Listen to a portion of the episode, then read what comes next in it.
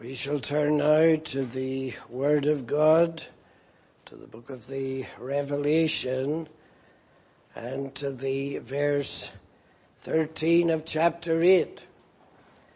Revelation chapter 8 verse 13 we read, And I beheld and heard an angel flying through the midst of heaven, saying with a loud voice, Woe, woe, woe to the inhabitants of the earth by reason of the other voices of the trumpet of the three angels which are to sound. Note those words. Woe, woe, woe to the inhabitants the inhabitants of the earth. Woe to the inhabitants of the earth. And you and I live in the very earth that is referred to. We are inhabitants of the earth of which John writes. And here is a voice from heaven saying woe three times to the inhabitants of the earth. Such are the great and terrible events that are take, to take place. And notice where the origin of these terrible uh, fulfillings of these woes is to be found. Uh, Revelation 9 verse 1 and the fifth angel sounded. One of the last three now sounds. And woe because of what happens. I saw a star fall from heaven unto the earth. I saw a star fall from heaven unto the earth. And to him, this is a person, this star is a person. Unto him was given the key of the bottomless pit. And he opened the bottomless pit. And what happens then? There arose a smoke out of the pit as the smoke of a great furnace and the sun and the air were darkened by reason of the smoke of the pit. Now we have been emphasizing that what John sees and that which he writes about, he writes about it and conveys his message to us with symbols. But John just doesn't pick out any symbol that he imagines might represent whatever it is, the facts or the truth that he seeks to convey to you and me to our minds. John knows from the Old Testament and from the teaching of the Savior as we've sought to emphasize the significance of these symbols and what they actually symbolize. Now, in the chapter 8, four of the trumpets have sounded and terrible plagues have been sent upon the earth to men, but not directly affecting them. Indirectly, but not directly. When we read the first angel, verse 7 of chapter 8 sounded, there followed hail and fire mingled with blood, and they were cast upon the earth. And the third part of trees was burnt up, and all green grass was burnt up, and so on. And you see the uh, third part repeatedly down through this chapter 8 affected. So that although God is executing his wrath against sin, he remembers mercy. He doesn't destroy everything and he doesn't even destroy men. But what he does is send plagues uh, that when we go back to Exodus, to the time of Pharaoh and the children of Israel were to be released out of bondage, when Pharaoh refused to let God's people go, well, God sent plagues. Similar plagues to what we have here in chapter 8. They were, as it were, uh, foretelling the power of God and what kind of plagues God sends against those who are rebellious and disobedient and defiant of himself. And this is what happens uh, in the scene in chapter 8. It is the material world, the physical, the material world that the plagues are sent upon, but they indirectly affect man. He draws his pleasure, he, he draws his wealth, he draws his sustenance from that material world. And uh, so you see these mysterious pictures here depicting fearful, unusual, unpredictable, mysterious judgments, plagues of judgment upon the earth. Now I don't think we have to look very far to see that even today such plagues do plague the earth that we live upon. But when we come to the last three trumpets sounding, things are going to become a lot worse. Now, before entering in to the substance of the first plague, there is something we need to straighten out.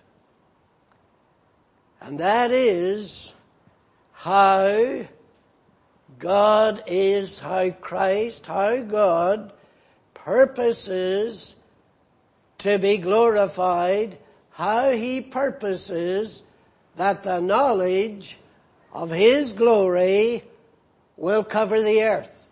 Because that's something we pray for. And I wonder sometimes if when we pray for it, we understand what we're asking God for. We need to go back to the Old Testament, and of course there John would go himself.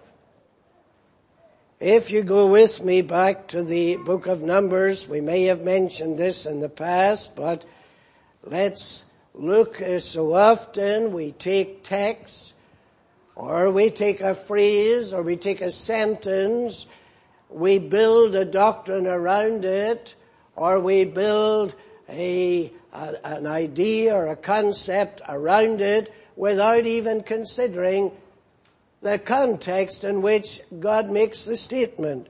In Numbers chapter 14, uh, Moses is pleading for rebellious Israelites. They've rebelled against God.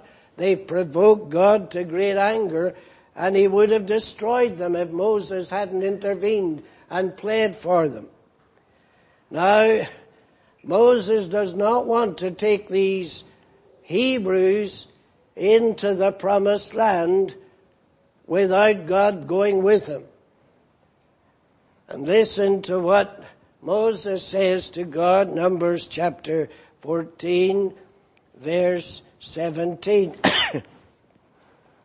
now I beseech thee, let the power of my Lord be great according as thou hast spoken, saying, the Lord is long suffering and of great mercy, forgiving iniquity and transgression, and by no means clearing the guilty, visiting the iniquity of the fathers upon the children unto the third and fourth generation. Now God had made this fact known to Moses. Moses said, show me thy glory. Show me thy glory. Is he talking about some other glory? The knowledge of the glory of the Lord is to cover the earth. Well, Moses, he's able to reveal to us what that glory is all about because God showed it to him. And this is it. His glory is bound up in this. Pardon I, verse 19, pardon I beseech thee this people according to the greatness of thy mercy and as thou hast forgiven this people from Egypt even until now. And the Lord said, I have pardoned according to thy word, but as truly as I live, all the earth shall be filled with the glory of the Lord. Moses said, show me thy glory. What did God show him? That he was long suffering, that he was compassionate, and so on. And he would visit the iniquities of the fathers upon the children. That's how God shows his glory. People have got the idea into that, well, the glory, that's all about the glory of the gospel. And they are rather separated in their minds from the glory which God himself clearly revealed to Moses. Now, keeping that in uh, verse 21 again, but as truly as I live, all the earth shall be filled with the glory of the Lord because all these, those men which have seen my glory and my miracles which I did in Egypt and in the wilderness and have tempted me now these ten times and have not hearkened unto my voice, surely they shall not see the land and so on. What's God saying? Men will see my glory in my judgments upon ungodliness. They will see and discover God is not mocked. Yes, He is merciful. Yes, He is long suffering. He delights in mercy, but He will manifest His glory in His holy opposition to sin and rebellion and disobedience and so on. In the prophecy of Isaiah then, in the chapter 11, this is, uh, of course, prophetic of the coming of the Messiah. Uh, Isaiah chapter 11, you read from the beginning of the chapter, there shall come forth a rod out of the stem of Jesse and a branch shall grow out of his roots. And that's a reference to the Messiah, the Savior. The gospel peace that ensues upon his coming. Verse 9 then of this chapter 11, they shall not hurt nor destroy in all my holy mountain, for the earth shall be full of the knowledge of the Lord as the waters cover the sea. The earth shall be full of the knowledge of the Lord as the waters cover the sea. They cover the sea, but they don't cover the mountains.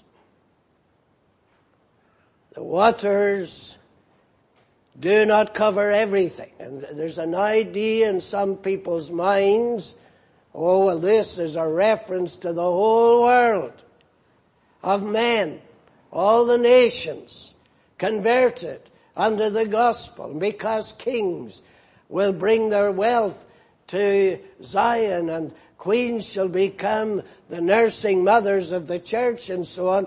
That's going to be a wonderful day, a millennial day when all the nations will bow in submission to the Redeemer. Here is the Savior's coming into the world with the, the Prince of Peace, bringing about a glorious gospel blessings to men and the knowledge of the Lord spreads across the earth. But it does not mean that everyone is to be converted, nor even that the majority will be converted. It does that when men say these things, they actually read things into the Word of God. Instead of exegeting, they eisegete. And they put things in that are not supposed to be there because it suits their own particular notions and their own theological opinions.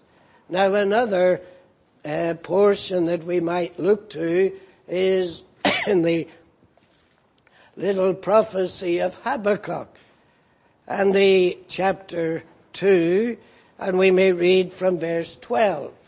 Habakkuk chapter 2 verse 12, Woe to him that buildeth a town with blood and establisheth a city by iniquity.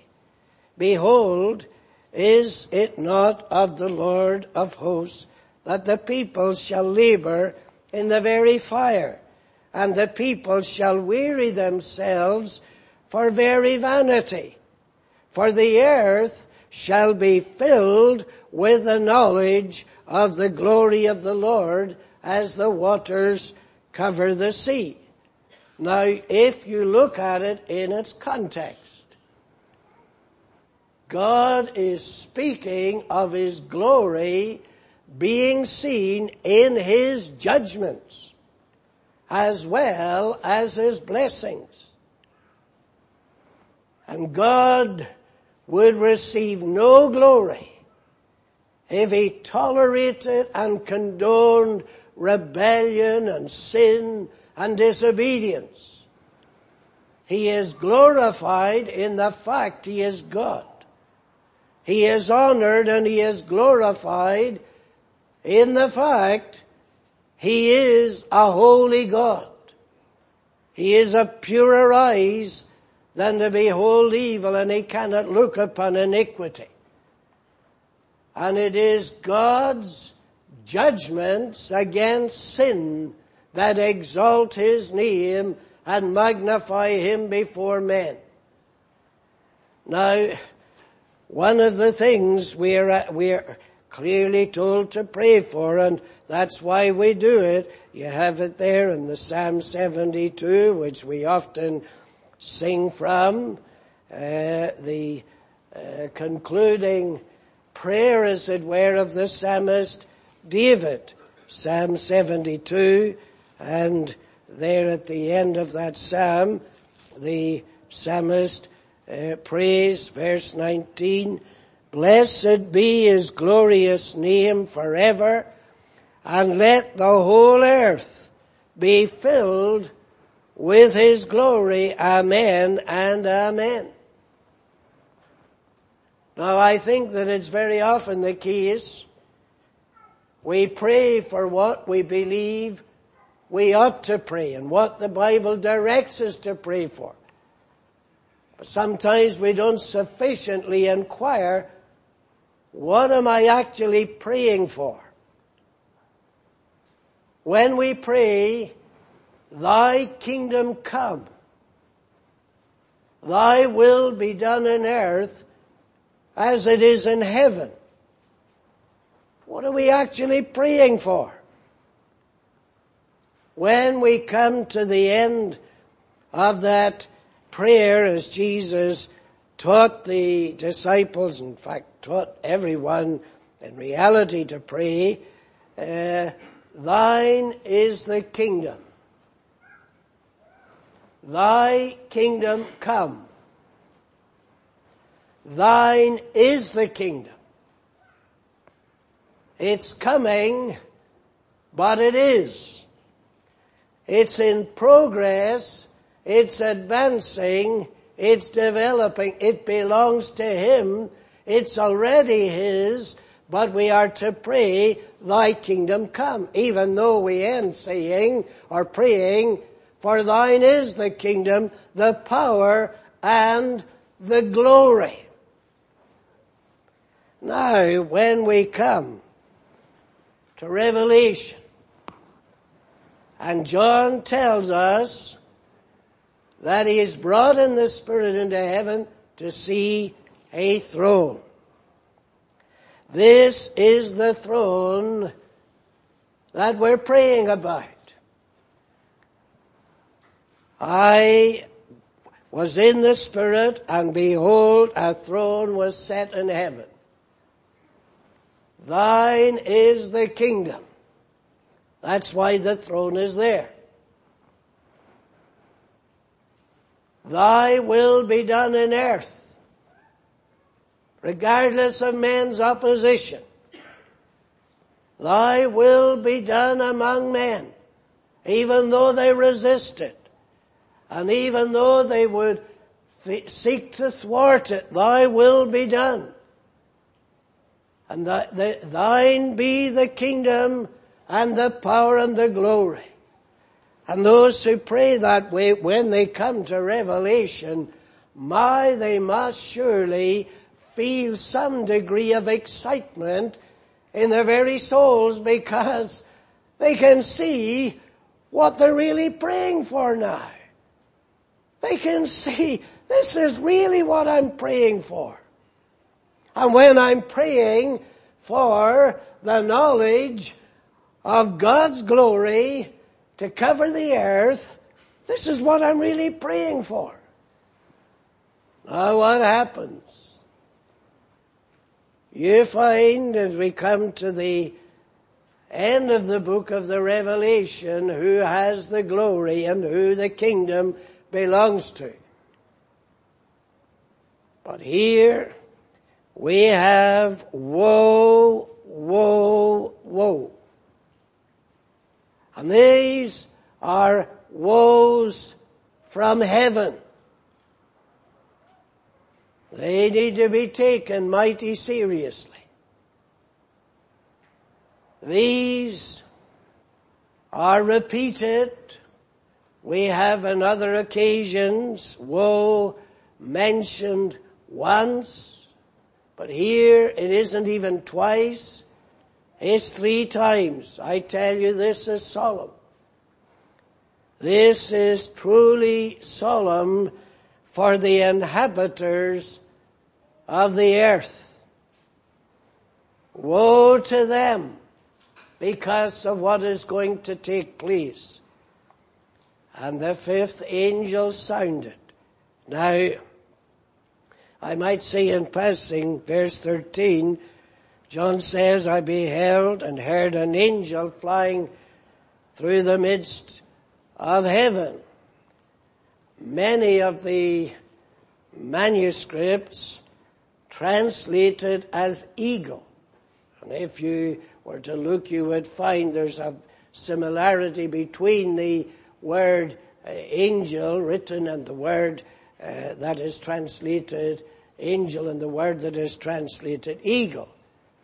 And it does seem that it is more accurate. An eagle it was flying through the midst of heaven. But whether that's the case or not, the fact is, this is an announcement made from the throne. It's on behalf of the throne that this announcement is made.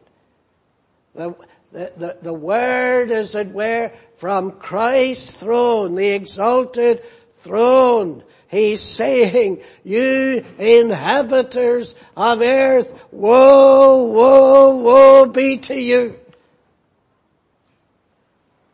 Because of this,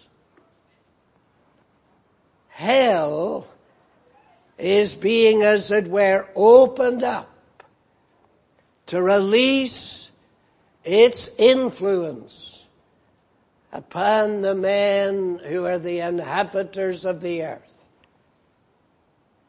And if you and I have any discernment, and if we look around us, at what's happening in our society, we must conclude that what was introduced by the sound of that trumpet is a reality in our society. To him was given, who is it? A star. John says he saw a star fall from heaven. No ordinary star, a symbolic star, and to him was given the key of the bottomless pit, and he opened the bottomless pit. This is a personage. He has fallen from heaven. Now if you go back with me to the uh, gospel according uh, to uh, Luke, you will see there, verse uh, chapter 10, Luke chapter 10, Jesus himself made a statement. He'd sent his disciples out to preach the gospel and they were thrilled by the response. And they came back reporting to Jesus what had happened. Verse 17 of Luke 10. Look at what Jesus has to say. The 70 returned again with joy saying, Lord, even the devils are subject unto us through thy name. Now that must have been amazing to them. The very devils, they can't defeat us. The devils are subject to us. We have power over them. He said unto them, I beheld Satan as lightning fall from heaven. There's the star. Now, when we go back in the Old Testament, we have a star mentioned that was to come out of Jacob, none other than a prediction regarding the Messiah. The bright and the morning star as he's referred to here in Revelation twice. Here is one who is appearing in opposition to the one who is the star out of Jacob, the one who is the bright and the morning star, the one who brings light to the church and his people. But remember that here, in this very book of the Revelation, there is one and he holds seven stars in his hand. And we're told who they are. The seven stars, verse 20, of Revelation 1, which thou sawest in thy right hand, are the seven golden candlesticks. The seven stars are the angels of the seven churches. The, the seven stars are the angels, the messengers to the seven churches. They have responsibility to bring God's Word to the seven churches. They are in reality messengers. They convey God's Word to have its influence upon men. Now here we see a star falling from heaven and unto the earth He's now among the inhabitants of the earth. What does he do? He's given a key. Now, it's the key of the bottomless pit, but you will note it is given to him. If you go back with me to Revelation chapter 1, you'll see there mention of the glorified Christ and what he possesses, Revelation 1 verse 18, Jesus says, I am he that liveth and was dead, and behold I am alive forevermore, amen. and have the keys of hell and of death. I own them. I possess them. I control them. I have the keys of hell and of death. No one can take them out of my hand. No one can make use of them except by my permission. I have the keys.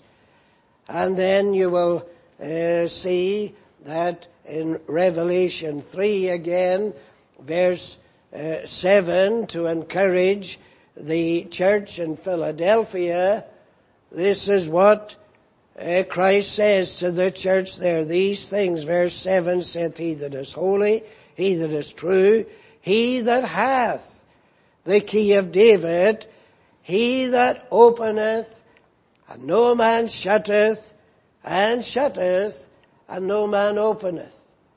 I know thy works, behold, I have set before thee an open door, and no man can shut it. And here again is Christ's claim to the power to open and shut.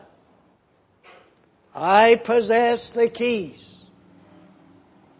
And from that throne, he issues this uh, order, as it were.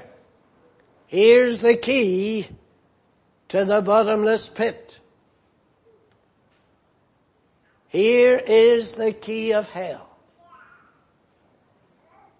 Woe be unto the inhabitants of the earth, because the devil has now in his possession by sovereign uh, decree and order for the fulfillment of his purpose that man might see his glory. To him, he doesn't possess it. He doesn't own it. He doesn't control it. But it was given to him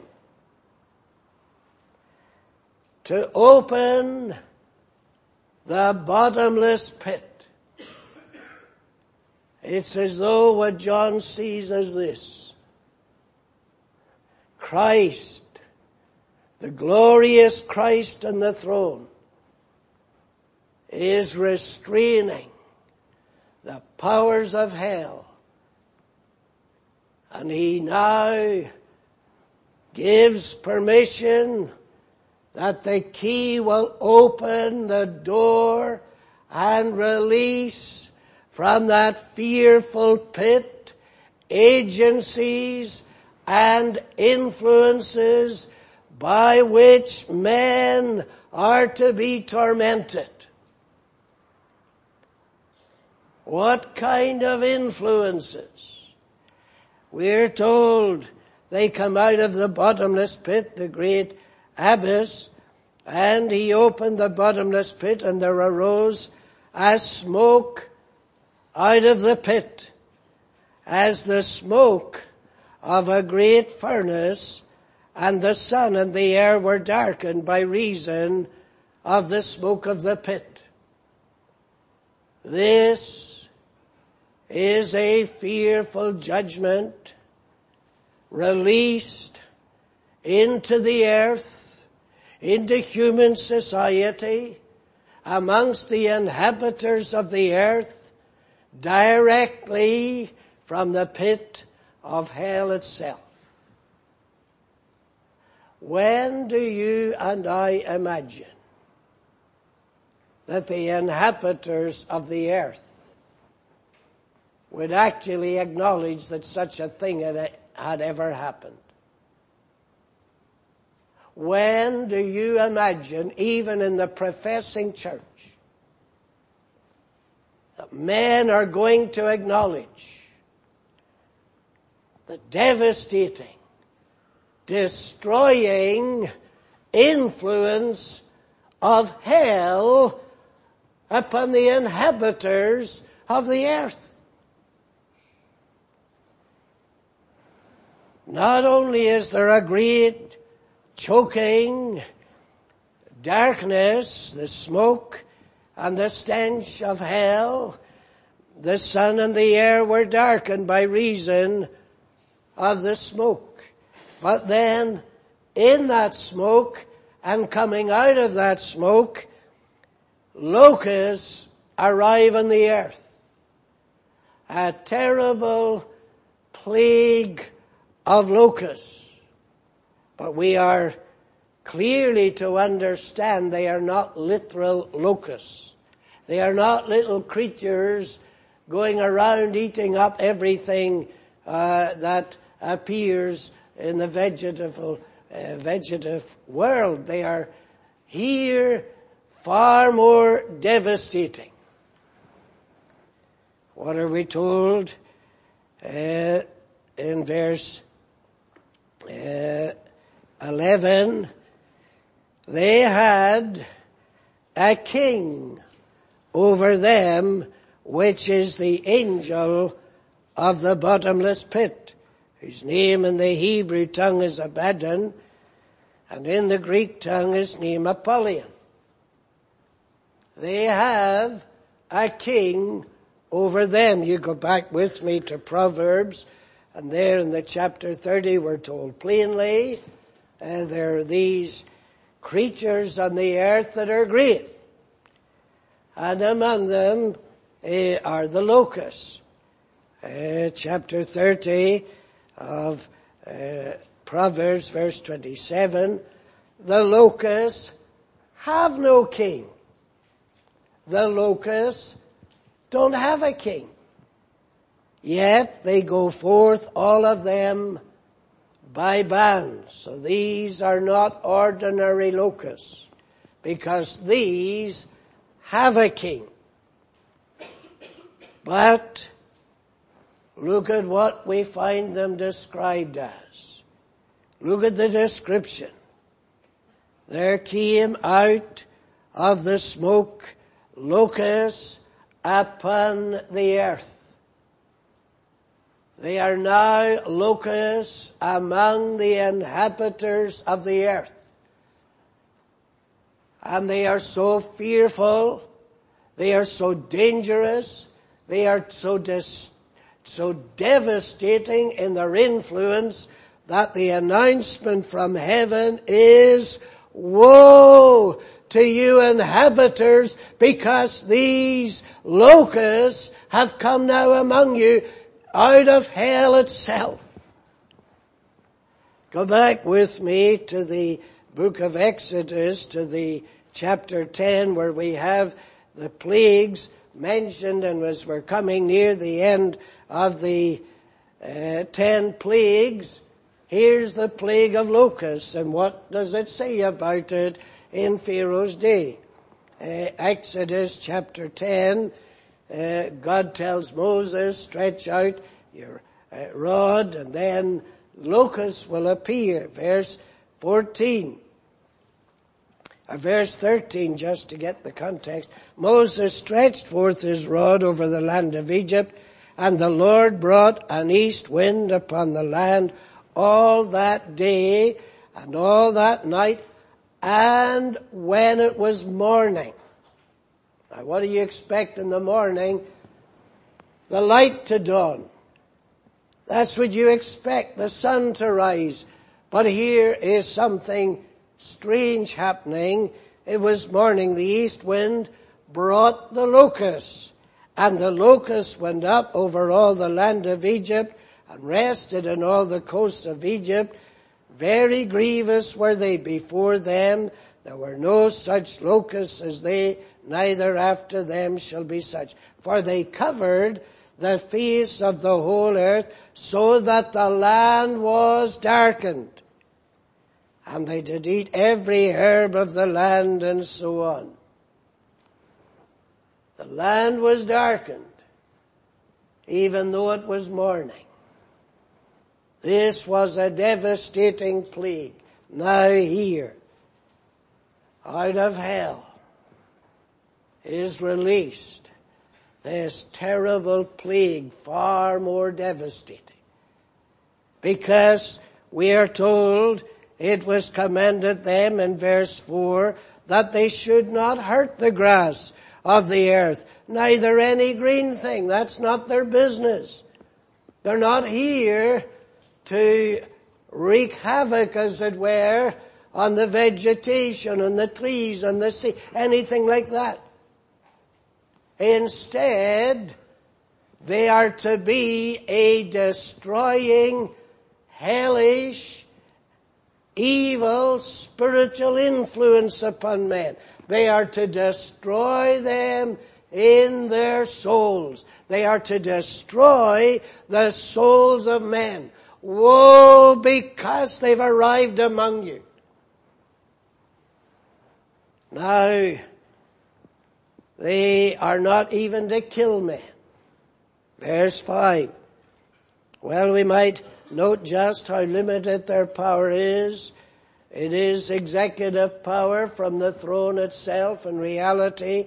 Verse 3 of Revelation 9, there came out of the smoke locusts upon the earth, and unto them was given power.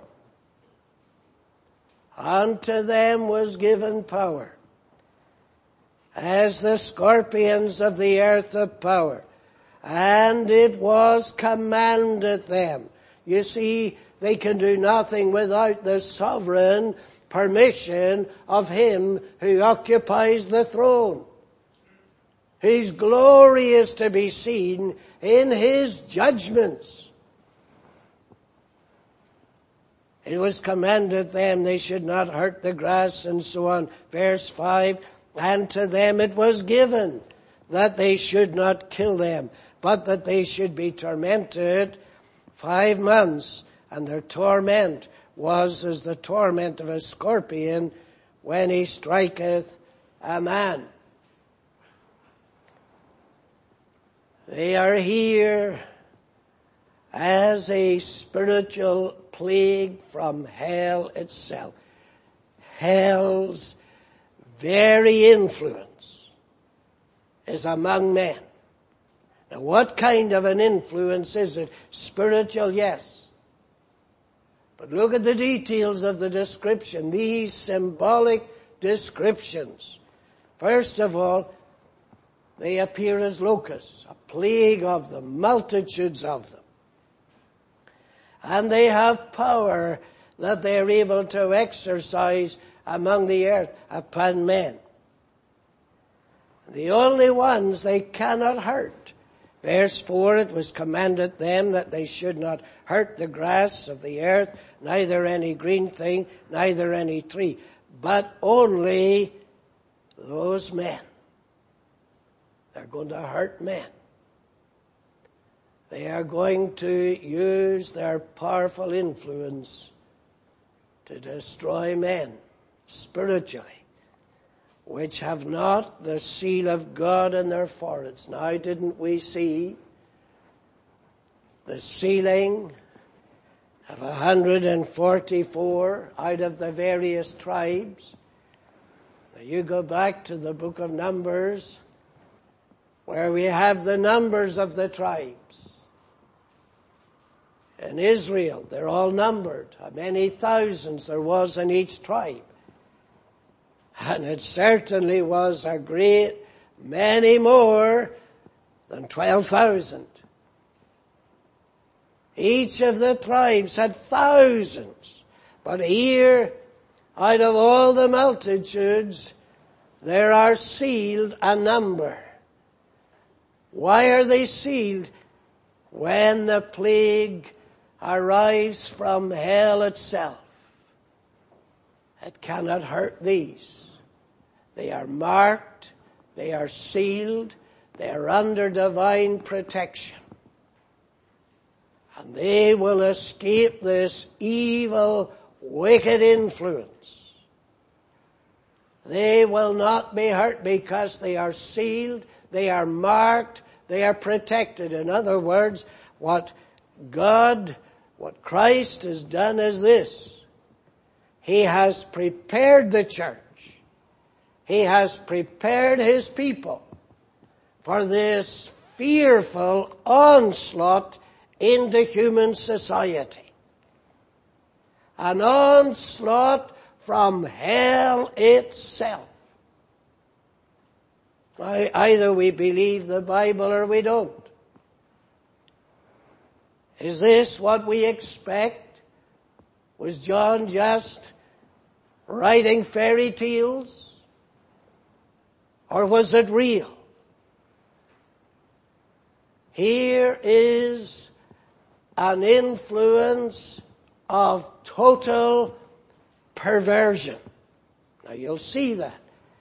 These are described as locusts, but they no more look like locusts than the man in the moon. Look at what it says of them. They, uh, we're told, uh, in verse 7, the shapes of the locusts were like unto horses, prepared unto battle. They have come out of hell, prepared for battle. And the church has been prepared. The godly and the saints have been sealed and prepared for this onslaught, this battle. They've come out of hell prepared for battle. Against whom? Against the church. And Christ has his people sealed so that they will be in readiness and they will be prepared and they will be safe and secure. But they have come from hell prepared for battle. So there's this raging battle going on. What else do we read? On their heads were, as it were, crowns of gold not real gold as it were. They looked like gold, they're imitation. They have come prepared for battle and prepared to win.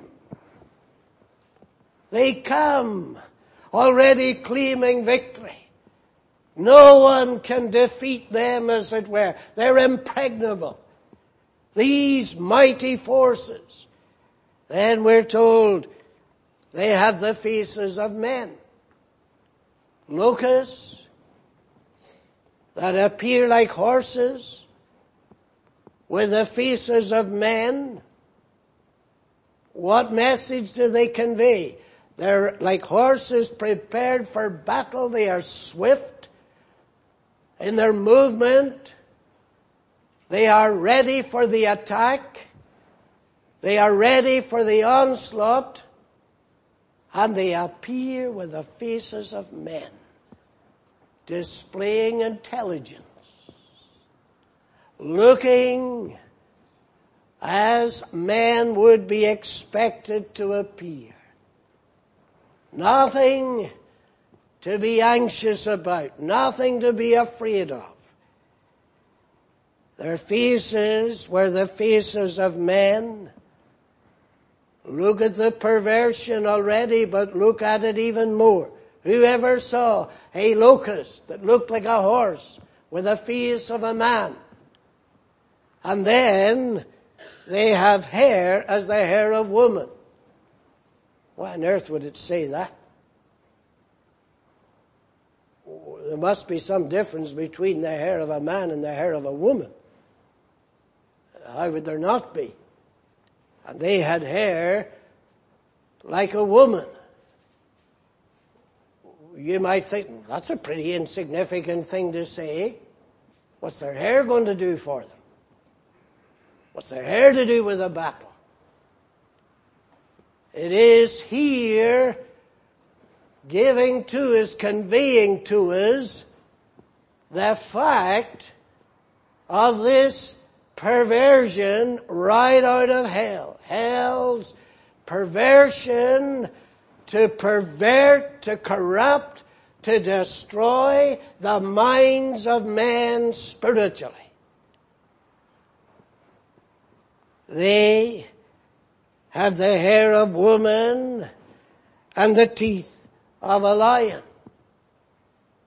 What a grotesque picture you have. What a perversion this is. Face of a man with teeth like a lion. Until they open their mouths. You don't know how dangerous they are. When they look with the face of a man, they seem nothing to be concerned about. Until they open their mouths. And then you know they speak as a devouring lion. And we are told they had breastplates as it were breastplates of iron. They seem impregnable. You can't get into them.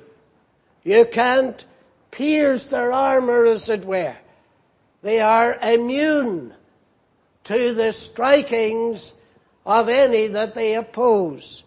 And the sound of their wings was as the sound of chariots of many horses running into battle. They have wings. They, they are locusts, but they have the bodies of horses. They have the faces of men. They've hair like a woman. They've teeth like a lion. They have uh, their armor clad and their wings. What a grotesque creature it's a perversion, you see. It's the perversion of nature. It's the perversion of man. It's got a hair, got hair like a woman. It's the perversion of woman. She appears as a woman, but she's a lion or a lioness maybe. Here is the scene before us and they have a king over them. These are no ordinary locusts. Now, this scene is a scene that calls heaven to declare by way of warning, woe to you inhabitants when these creatures out of hell with all their perversions come among you. Now you don't have to go far to discover what one of these or the type of the perversion that it might be. In the epistle that Paul writes to the Romans in the chapter 1, here's what Paul writes.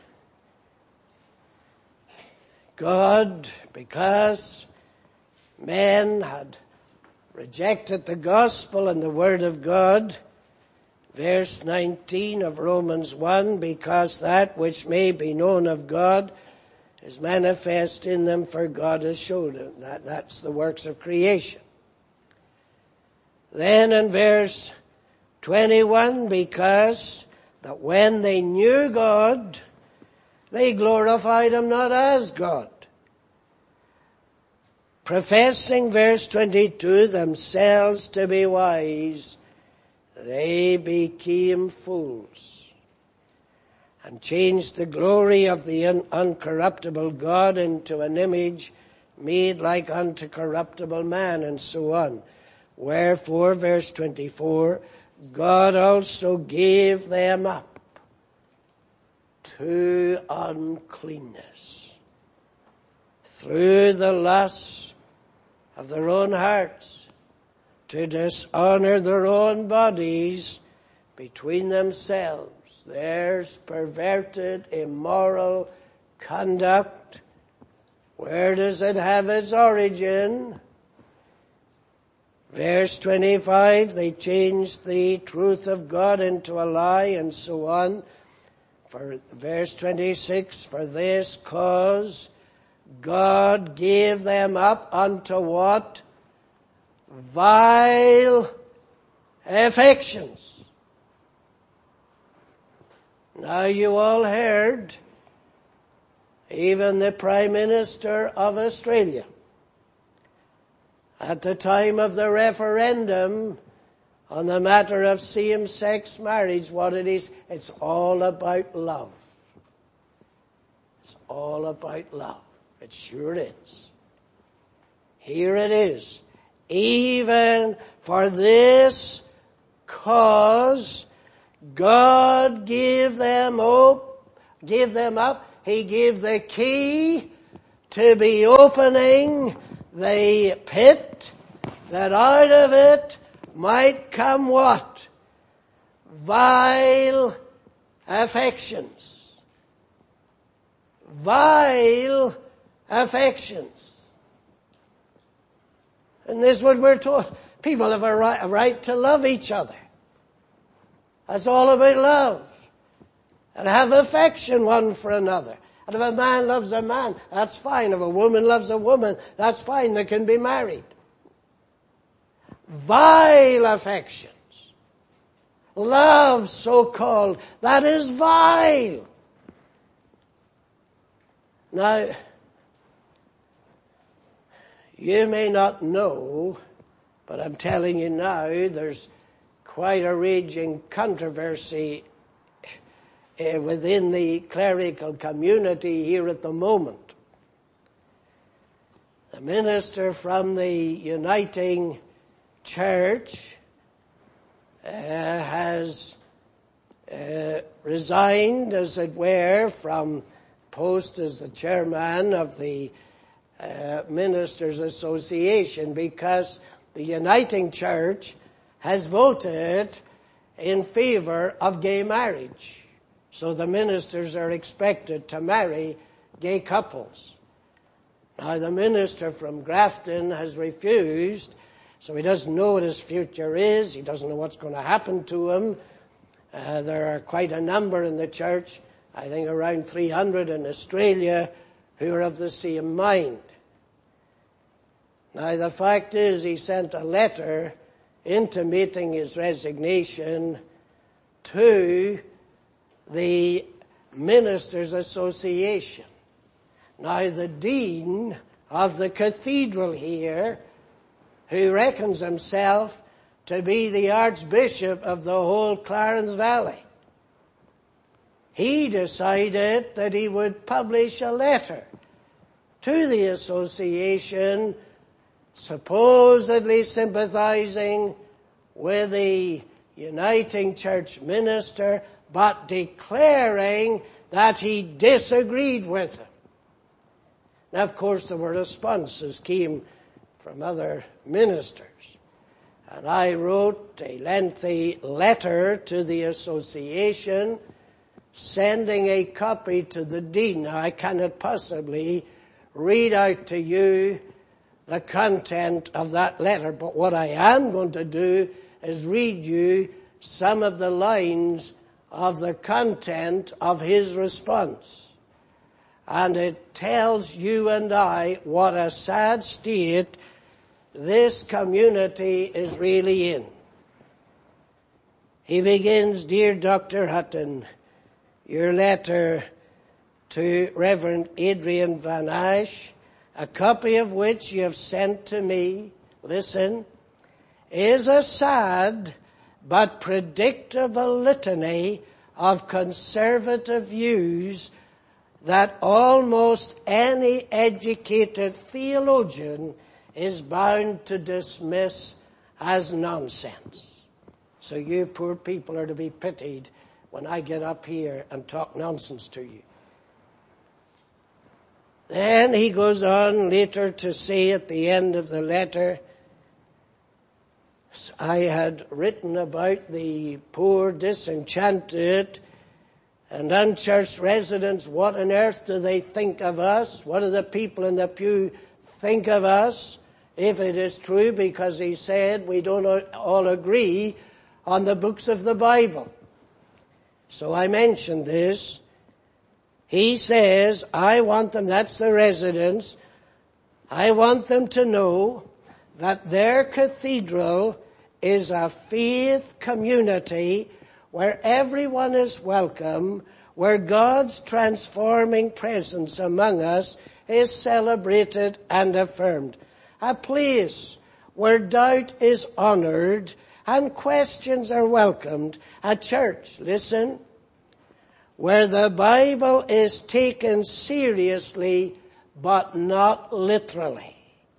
And where the insights of the natural and social sciences are embraced. I defended in my letter the canon of scripture and uh, so on. And uh, then he says, I want to set the cathedral as far apart from views such as yours as possible.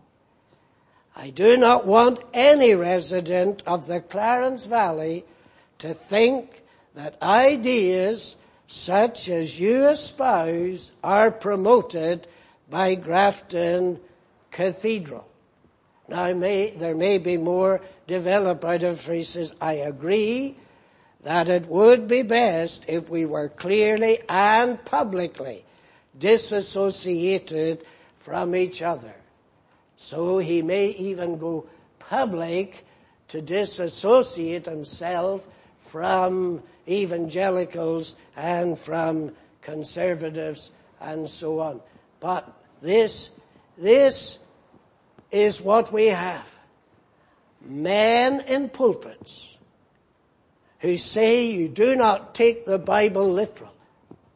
Sin is not to be taken literally. The atonement is not to be taken literally. The deity of Christ, you don't take that literally. Where on earth are poor souls to look to? What is the purpose of a man even claiming to be a minister of Jesus Christ when these are the views? Now, who knows what will yet develop out of it? It was the dean of the cathedral who started it. He, he obviously wants it clear. He says he welcomes same-sex couples to marry them and uh, he uh, believes that the, uh, he's been asked for even one verse out of the Bible that uh, gives God's blessing upon such a union and he just dismisses everything as, as here. He just dismisses. He never even attempted to address one argument I used, not even one, just dismissed it all as nonsense. Now that's where we are. Woe unto the inhabitants of the earth when hell's influence is let loose into human society. And it has been let loose. And we need to waken, I'll tell you, Everyone in this congregation needs to be alive spiritually. We need to be on our knees. We need to be praying to God that He will not allow these hellish influences to get in and destroy the souls of men more than it's doing. And we need to be pleading with God to keep us faithful to the Word of God and there's no room for complacency. There simply is no room. They've come out of hell prepared as horses for battle. What are we doing? Are we in a position to fight back? Are we in a position to contend earnestly for the faith that was once delivered to the saints? What John saw was real. Little wonder it was announced from heaven, woe, woe, woe. When this terrible influence, this influence of hellish perversion, the gospel perverted, morals perverted, the laws perverted, because the key has been given that judgment might fall on men. God's judgments. He allows Satan and these plague of locusts to destroy the souls of men. And the only protection is for those who've been sealed by the blood and those who are kept by Christ. But we shall leave it there. May the Lord bless his word. Let us pray. Most holy and eternal God, bless thy word to us. Enable us not only to understand it, but to apply it. Open the eyes of our understanding that we might know the terrible days in which we are living, that we might appreciate that we cannot, we dare not, we cannot afford to compromise any of thy truth. Bless thy word abundantly wherever men faithfully preach it. Rid us, we pray, from the false prophets and the false apostles and those who are destroying the souls of men. Hear us, pardon us, accept us, for Christ's sake. Amen.